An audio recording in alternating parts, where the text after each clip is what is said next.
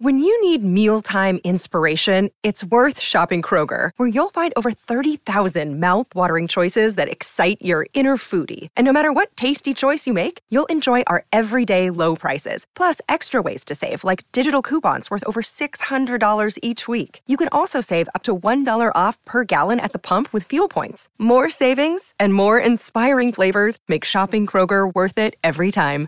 Kroger, fresh for everyone. Fuel restrictions apply. Uh, Dean Lonergan of D&L Promotions and one of our great boxing promoters uh, joins me in the new year.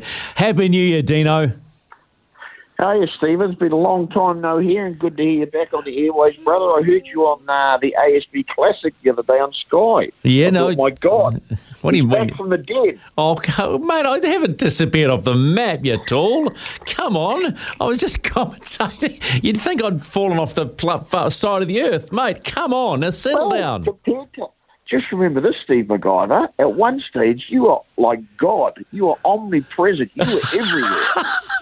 yes, that's all right, my child. Just sit on the left hand side. Hey, uh, another uh, another yeah, tool, another busy year coming up, mate, uh, for D&L Promotions. Uh, I was a little surprised, and you can explain this one too. Lani Daniels uh, uh, having to give up her IBF heavyweight belt with that ridiculous rule that you can't simultaneously hold belts.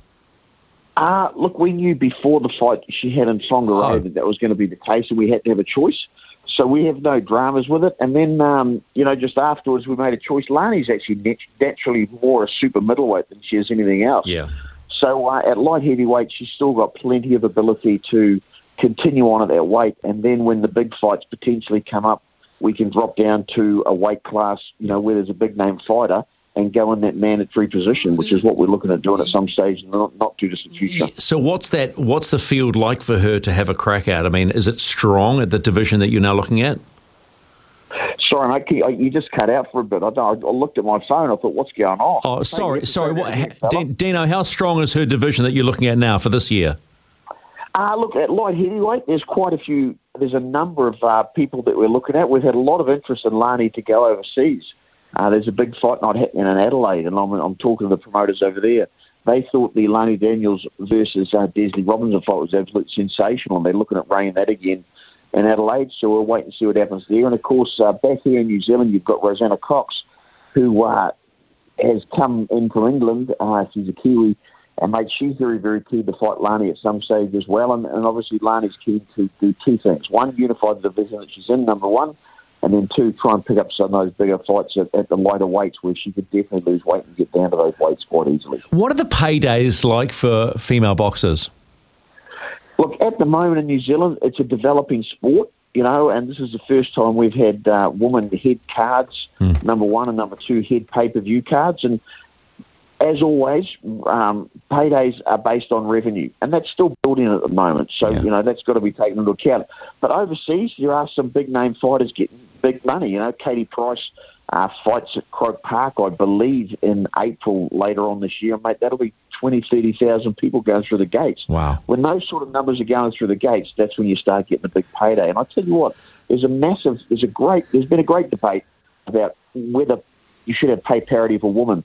Ronda Rousey came out and says, look, all athletes, woman male or female, should get paid based on revenue uh, and not and not on you know pay parity. And I couldn't agree more. If you generate more money, yep. you should be paid more. Yep. if you if you're a female, regardless of what whether you're female or male, the more money you generate, the more money you should earn. Funny how common sense comes to play. Mea Motu is a great backstory. We don't need to go over it, but she is an incredible fighter. What is next? And uh, do we talk change in weight divisions or what? No, Mea's going to stay at that weight division where she's at, and we're number one. She's the number one mandatory for a woman. Uh, she's the IBO champion, and she's a mandatory in the IBF for a woman called Adeline Scotney.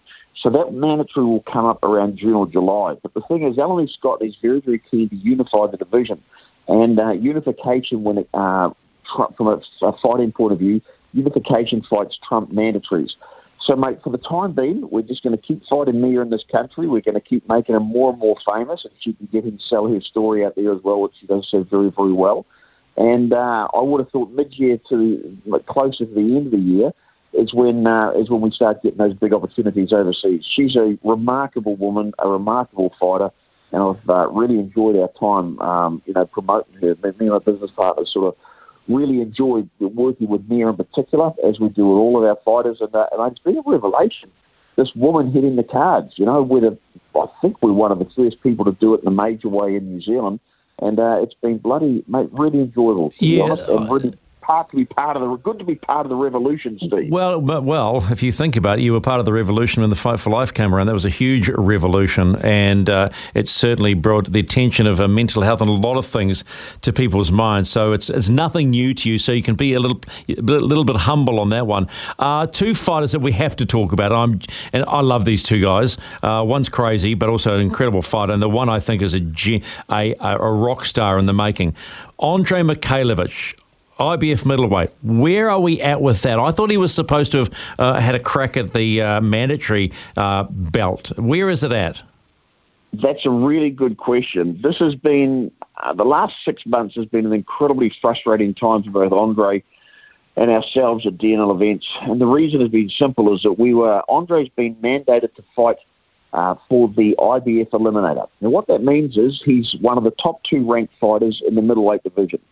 So about probably four or five months ago, the IBF mandated that Andre should fight a guy called Dennis Radovan. Yeah. We set to negotiating that date.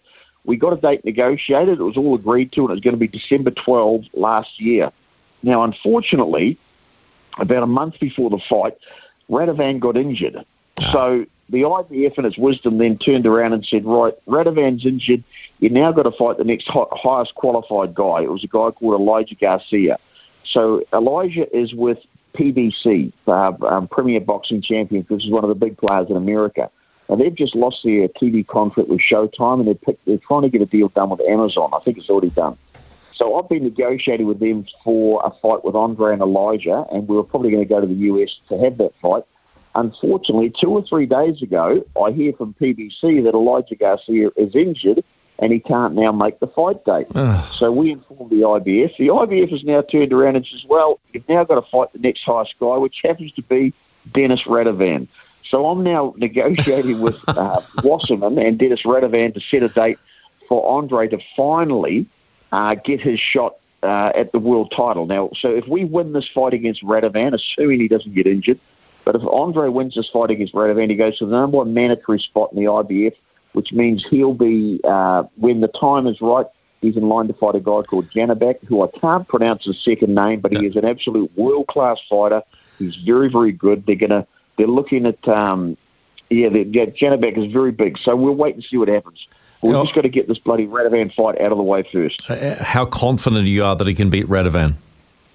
Oh, very, very. Andre is an extremely talented young man he hits hard. He's getting better and better. Unfortunately, by the time he fights, it would have been about 11 months out of the ring, which is a real shame. But um, it's just one of those things that if you want to go be in the mandatory position, you have to do that fight that gets you to the number one position. And it's just taking time through bloody injury to get there. I'm extremely confident that he can win the next fight, and I'm very, very confident that he will go extremely well against Janibek when that fight finally comes around. So you wouldn't try and give him a sort of a, a little warm up fight prior to that, or is that just tempting fate? The when it comes to the eliminator fight, you can't take a warm up. You have to do that, or you're deemed to be unavailable, and they oh. will find somebody else. Having said that, we would normally not fight um, you'd normally not fight a guy again because the risk is you could get beaten. You, all you've worked towards would, would, would fall away. But I think the risk is greater that we don't fight Andre, and my gut feel is we should, if he can win that eliminator spot, which I think he will, and become the mandatory fighter, I think the right thing to do would be continue to fight him and just get him ready for the big fight. Man, sitting at 20 and 0, what's his patience like? Uh, like all fighters, Andre likes to fight, and they get frustrated when two things aren't happening. They get frustrated when they're not fighting. They get frustrated when they're not paid. all fighters get paid when they fight, and I mean, it's, just like, it's like all of us. We all want to get paid. Yeah, sounds. So, like, uh, I was about to say, it sounds like you frustrated when you don't get paid. well, it's like everyone, mate. So, but particularly in all my time doing boxing promotions, the one thing all fighters want to do is fight, especially when they're young on the rise, which is what he is. So, mate, we have to we have to get this fight done and we have to get him rolling. Yeah, I am genuinely excited about 18 and 0 Jerome Pampellone in the light heavyweight division. I think we are I think we you are building him beautifully because there is so much in that kid to love just watching him fight. He looks like a born natural. Yeah, for many, many years, Isaac Peaches uh, has said that Jerome might be the most talented one to come out of the stable. And I think we start to see that. And I think in Andre and Jerome in particular, you've got two world champion women already who are both extremely tough and good at what they do. And those two guys, I think we've got maybe two of the best prospects since the, the likes of David Tua and um, and Joseph Parker. You know, so uh, Jerome is something exceptional. Lately, he's been we've specifically selected what we think are very durable fighters. You know, we had Mosey Oetunga, then we had this guy Luvavo who was seven and zero, oh, and then we had um, Forky Medina. All of those guys were secured for their durability or the fact that they're real up and comers and never been stopped. And mate, all of a sudden we got Jerome knocking these guys out the first round, and that is neither Isaac nor myself thought that would happen. And we've got a tiger by the tail in Jerome where he just gets better and better the more he fights. How far does he go? Does does he become a world champion in his weight division over time? I think so. Just like I think Andre Mikhailovich is capable of it, I just think Jerome is capable of it as well. And I've got to be honest, right now, this is just my gut feel. If we could get a fight with Bivol or Better Beterbiev, between them, those two are the current world champions. They're both of uh, Russian extraction. One's Ukrainian, I think one's Russian. I think we beat them both. And I, I, I think Jerome could become one of the all-time greats. You know, so it's just a case of getting them fights on a regular basis and um, and getting his name out there and building him and building them. It's just everything's slowly coming on, and you know, with with Jerome, I think there's massive opportunity, with huge opportunity with with Andre, the Russian, uh, Mikhailovich. And mate, it's just been a frustrating time for him, unfortunately. So we've talked about the four big ones in the stable. All right, uh, who who have you got your eye on that's next? Who's the next Excite machine, women and men? Probably the next cab off the rank in New Zealand is a young fella called Zane Adams. Okay, yeah. Is only about 51, 52 kilos. But Zane, he's had five pro fights, five or six pro fights, and mate, he is exceptional. He's been in with guys who have fought for world titles already. Got set on his ass in a fight. He gets up and he knocks people out. He's had some issues with his hand, but Zane is a really interesting character. He's uh, South African by birth he's sort of his mum and dad are a Christian and Muslim, which makes him a sort of a, a quite a really interesting mix from a, uh, a religious point of view. Balanced. And, um, balanced, exactly, mate. And this is the sort of thing that perhaps we, he can solve the, the problems one day in the Middle East. Who knows? But he's a very intelligent young man, and he can really fight. He's got dreadlocks that uh, you know that go to, right down to the right down his back. He's an interesting character, and he can fight. So he's probably next cab off the rank. And then Isaac Peach has probably got at least another two, maybe three guys about to come through. And mate, I've seen them fight. There's one of them called Keanu, and I can't remember his second name, but he is an excitement machine at around middleweight. And there's a couple more. So what we're seeing out in West Auckland in the Peach Boxing Gym is an absolutely, absolute factory of talent. And uh, Isaac and his wife Alina just work their ass off to provide opportunities for people. And mate, they run about three or four businesses all concurrently. How they do it, I don't know.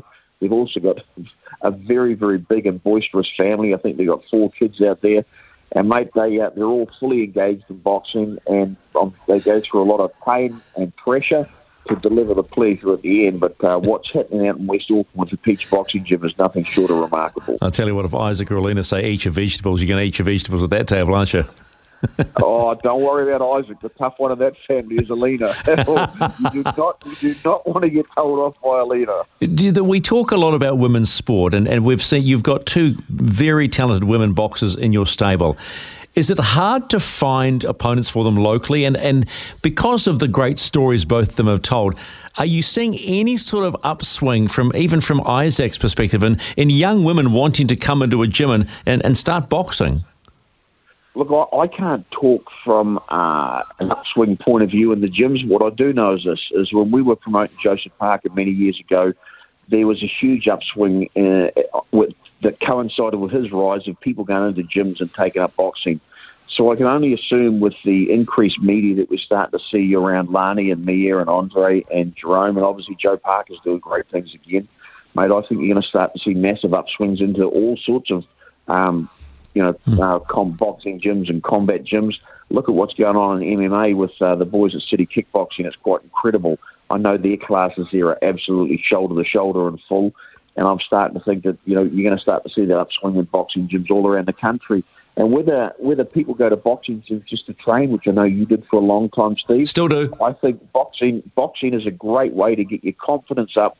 You know, even if you never fight in the ring, it's a great way to get fit, strong, and healthy, and it gives you an enormous amount of confidence because, mate, it's just one of those things you walk around with, knowing that you can look after yourself if you have to. If people want to push you around, of course, it took you three times in the oh, ring. Settle down. I'll take my hat off to you to get the win. So no, it was a draw. Sorry, but, uh, it should have been a win. Didn't take the 10-8 count in the second round. I knocked them down. You like a little you're like the little train who could. You know, just keep going, just keep feeding that fire. You know what? You know the scary thing. Even at 58, I'd like to go again, but I know I can't. I know you would.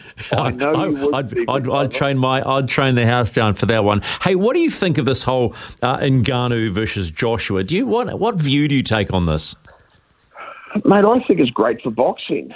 And the reason I say that is that what's going on in Saudi at the moment is just remarkable. They're putting on massive fights on a regular basis. They've got a major fight. They're trying to unify the heavyweight title between Usyk and Fury in, in February. And then in March, they're putting on Ngannou versus Joshua. And look, Ngannou went very, very well against Tyson Fury, and it's the absolute perfect fight for Anthony Joshua to, to lay his claims to fight Tyson Fury. If he can knock Ngannou out, well, good luck to him. I, I understand that Ngannou might be in for a $20 million payday and Joshua 40 mil, so why the hell wouldn't you do it? Gee, it's obscene. It's obscene money, though, isn't it? Well, is it? You know, they can afford it. The boxers like to get it. Good luck to them. it's fair to say uh, everybody's everybody's aspiring to get up there. Look at Joe Parker. Just took probably his second biggest payday uh, up in Saudi. Got paid, you know, uh, reportedly five million US. And good luck to him. Deserves every single cent. Did incredibly well against um, Deontay Wilder. It wouldn't surprise me if Joe was to command 10 million US plus in his next fight and so richly deserves it. Do, do you th- how far do you think he goes now? Because he looks like he's coming into. Uh, he, he, take this the way any way you want it. He looks like he's maturing as a heavyweight. Well, he did the right thing last year, where he took. He had four fights last year, and activity makes you better. And with Joseph, a lot of those fights he would have fought for bugger all money you know, but he did the right thing, got himself fit, strong, and healthy. A big opportunity came up in Saudi with Wilder. What I can say is this: at the moment, there's a bit of backwards and forwards and banter between him and a guy called Filip Hrgovic. Now, Filip Hrgovic is the number one mandatory contender in the IBF. For Hrgovic to fight Joe Parker in Saudi in February or March is the stupidest fight he could take in his life. The best fight that Joseph Parker could take simply because that's a fight that Joseph wins, and maybe he will become the number if he was to do that, more than likely the mandatory contender for the IBF, especially with uh, Joshua fighting Ngannou. So, you know, I think uh, I'll be very, very surprised if that fight happens. But if they put enough money down for Hrgovic, more importantly, Hrgovic's promoters, more than likely it, it could happen. I'll because the Saudis will just pay what they have to pay. And I really hope Joe gets that fight because if he does, he wins it, and he's just going to be right in line for uh, for the winner of, of Tyson Fury versus Usyk, which presents problems because him and Tyson Fury are best yeah. mates, and I think Tyson said he'd never want to fight Joe. No. So, uh, but mate, at the end of the day, Joe's making retirement money right now, and mate, he's going to finish when he finishes this game. He's going to have plenty of money in the bank to look after his wonderful family, and if he chooses not to work again, he won't, is my guess or he's going to have plenty to, uh, to, to do whatever he wants to do going forward. Mate, outside of boxing, what else have DNL events got on, or is it just boxing for you right now?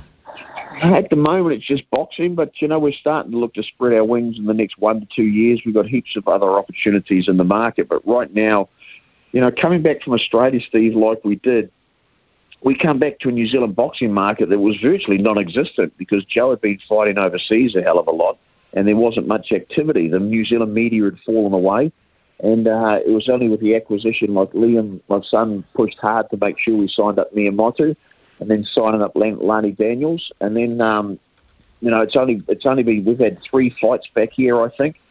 And it's just taken a long time to get things going again. It's been, it's, I've got to be honest, revenue-wise, it's been very, very difficult.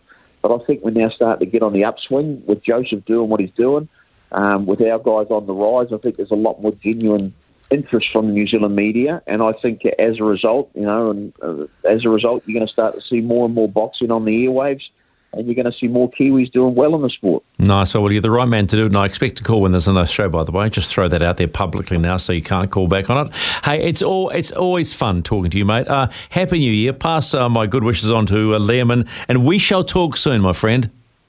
I look forward to it. It's nice to hear you back on the airways, Stevie. I hope someone grabs you long term and uh, and gives you the job you so rightly deserve because you're good at what you do. Yes, and, uh, it'll be good to see you back in the back in the headlines like you were. Oh, okay. So, so Steve McIvor show. To, to to to use your words from the omnipresent one, you can go now. Thank you. See, see, you, see you, mate. Dean Lonergan from DNL Events, looking after Mea Motuilani Daniels, uh, uh, Andre Mikhailovich, and of course the Panther Jerome Pampellone.